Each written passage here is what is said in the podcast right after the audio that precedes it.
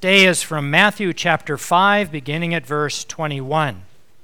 Jesus said to the disciples, You have heard that it was said to those of ancient times, You shall not murder, and whoever murders shall be liable to judgment. But I say to you that if you are angry with a brother or sister, you will be liable to judgment. And if you insult a brother or sister, you will be liable to the council. And if you say, You fool, you will be liable to the hell of fire. So when you are offering your gift at the altar, if you remember that your brother or sister has something against you, leave your gift there before the altar and go. First be reconciled to your brother or sister, and then come and offer your gift. Come to terms quickly with your accuser while you are on the way to court with him. Or your accuser may hand you over to the judge, and the judge to the guard, and you will be thrown into prison. Truly, I tell you, you will never get out until you have paid the last penny. You have heard that it was said, You shall not commit adultery. But I say to you that everyone who looks at a woman with lust has already committed adultery with her in his heart. If your right eye causes you to sin, tear it out and throw it away. It is better for you to lose one of your members than for your whole body to be thrown into hell. And if your right hand causes you to sin, cut it off and throw it away. It is better for you to lose one of your members than for your whole body to go into hell. It was also said, Whoever divorces his wife, let him give her a certificate of divorce. But I say to you that anyone who divorces his wife, except on the ground of unchastity, causes her to commit adultery, and whoever marries a divorced woman commits adultery. The gospel of the Lord. Thanks be to God. Please be seated.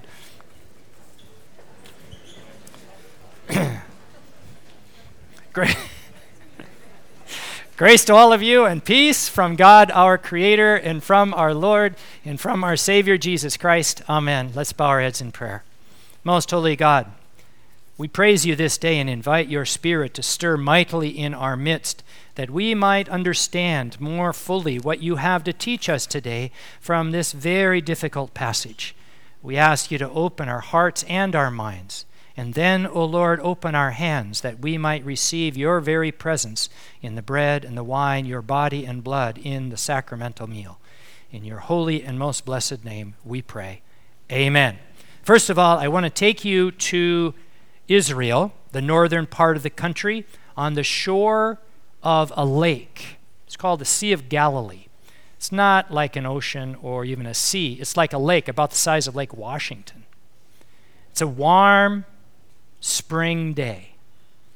There are a few hundred people there on a hillside which has grass for sheep to graze. Jesus is there. And this crowd of people has come to learn from Jesus about how they can live a godly life, how they can be religious people, how they can be people of God, how they can go to heaven. They want Jesus to teach them. So Jesus sits, asks them all to sit down. People can hear the birds, bees are buzzing. There are a few fishing boats out on the Sea of Galilee fishermen casting their nets, pulling them back. It's a very peaceful setting. And Jesus begins to speak. He talks for quite a while. And we have that sermon. We have it recorded. It's in the Gospel of Matthew, chapter 5, and we just read part of it a moment ago in our gospel lesson. It's amazing. 2,000 years later, we have what Jesus said. And the people of his day, sitting in the grass overlooking the Sea of Galilee, were just as confused and just as frustrated with the part about cutting off your hand and plucking out your eye and all of the other things that we just read a moment ago. And you can imagine them, you know, scratching their foreheads and wondering, what is he talking about? Jesus said, You have heard it said that you shall not murder. I say to you, if you're angry, you'll be condemned. If you call someone a name like you fool or Martin Bigmouth, you will be liable for hellfire. If you have lust in your heart, if you divorce, you are condemned. Cut off your right hand, pluck out your eye. It seems like Jesus is turning the law of Moses into something impossible to follow. And that, my friends, is just the point. Jesus is turning the law into something that was absolutely impossible for them to follow, to show them that their salvation, that God's love in their life, to live a life that is holy and righteous, doesn't begin from the outside in with the rules coming in upon you. It comes from the inside out. That was the big lesson he was trying to teach these people because they had always thought if you're going to be religious, and maybe you think the same thing today, if you're going to be religious, you're going to be a person of God, you're going to go to heaven after you die, then you really work hard to follow the rules, follow the law. You go to church on Sundays. You make your tithe, you observe the Ten Commandments, you try to be nice to other people, and then you are a good and godly person. Jesus says, I don't want a bunch of rule followers. I want people whose hearts have been changed from the inside out. I don't want you to be good and godly because you have to. I want you to be good and godly because you want to. It starts from the inside out, not the outside in. And so he confronts them like a slap in the face. Wake up. It is allowing God to love you, and it is out of love that you live your life as God's people. Isn't that how we raise our children? We give them structure, of course, rules to follow, but it's out of our love for the children that they become the people God made them to be. Have you ever been around um, families who see a child and you kind of can tell that the parents think the child's not going to make it, not going to succeed? And what does the child do? Leans into that expectation. Or other families where, you know, they just admire their child and kind of expect the very best. And the child kind of leans into that. You become who you are through love. And I think the people sitting in the grass on that hillside, I, I'm absolutely certain they started understanding what Jesus was saying. It was challenging their whole way of being religious. And I think it happened not so much through Jesus' words, but by Jesus looking into their eyes you know, eyes are the window to the soul. And I think, I mean, wouldn't it have been nice to be able to look Jesus eye to eye?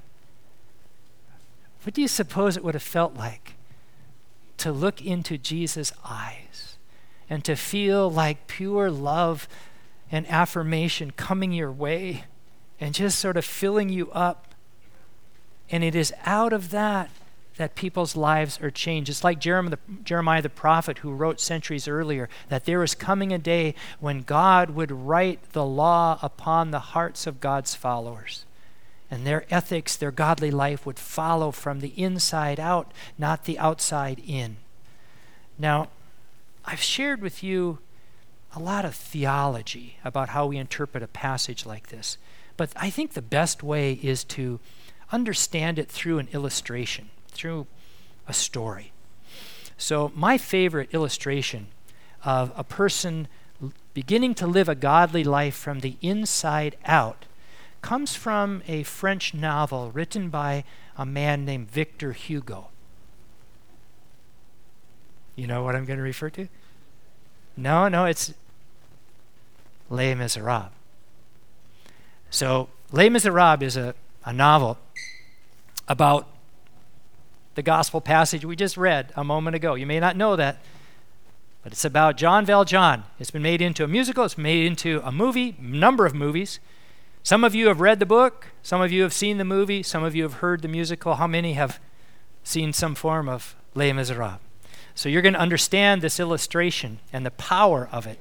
I've used it before to inspire people to allow God to love them, It starts with John Valjean. He's in prison, as you know, and he's put there because he has stolen what? He's stolen a loaf of bread to feed his starving family. The law has come down hard upon him. The rules. Do you think the rules coming down hard upon him have changed him in any way?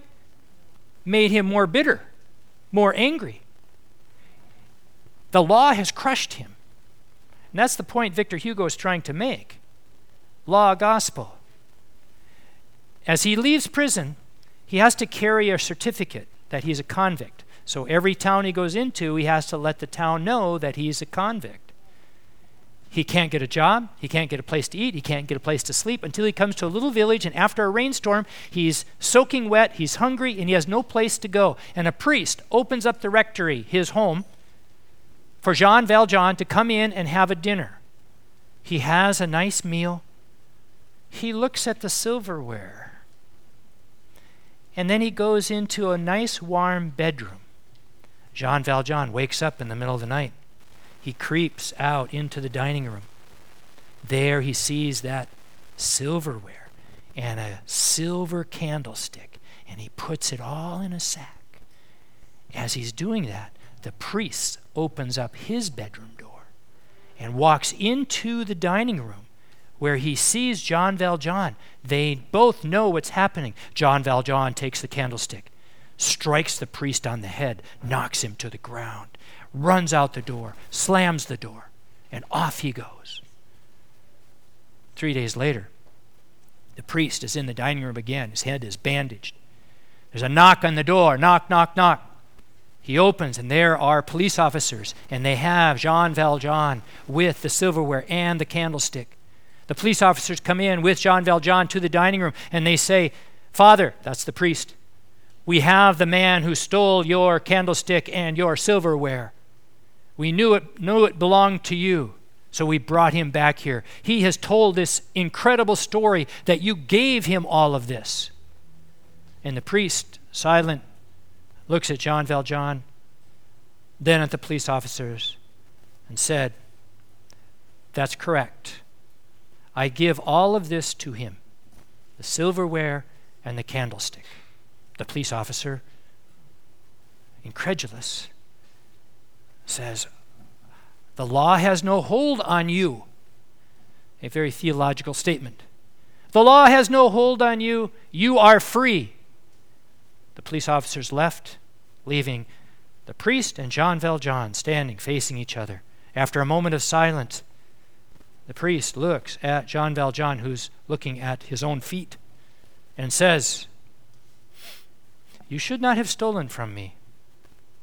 I could have turned you over to the law, and you been, would have been condemned for the rest of your life to live in prison. But I redeemed you, I forgave you, and now you belong to God. Your life is not your own. That's at the very beginning of the book. The rest of the book, the rest of the movie, the rest of the musical, they are about Jean Valjean living into his godly life that began with an act of love and forgiveness. The rest of his life was to fulfill that destiny. That's what Jesus Christ is saying to those people sitting in the grass above the Sea of Galilee that God loves you and redeems you. Your life is not your own. Let God's love come through you, and you will live a good and godly life. You'll become the person God made you to be. I don't want you to live a good and godly life because you have to. I want you to do it because you want to. Because it's fun to be good to each other. Jesus is the priest in the story.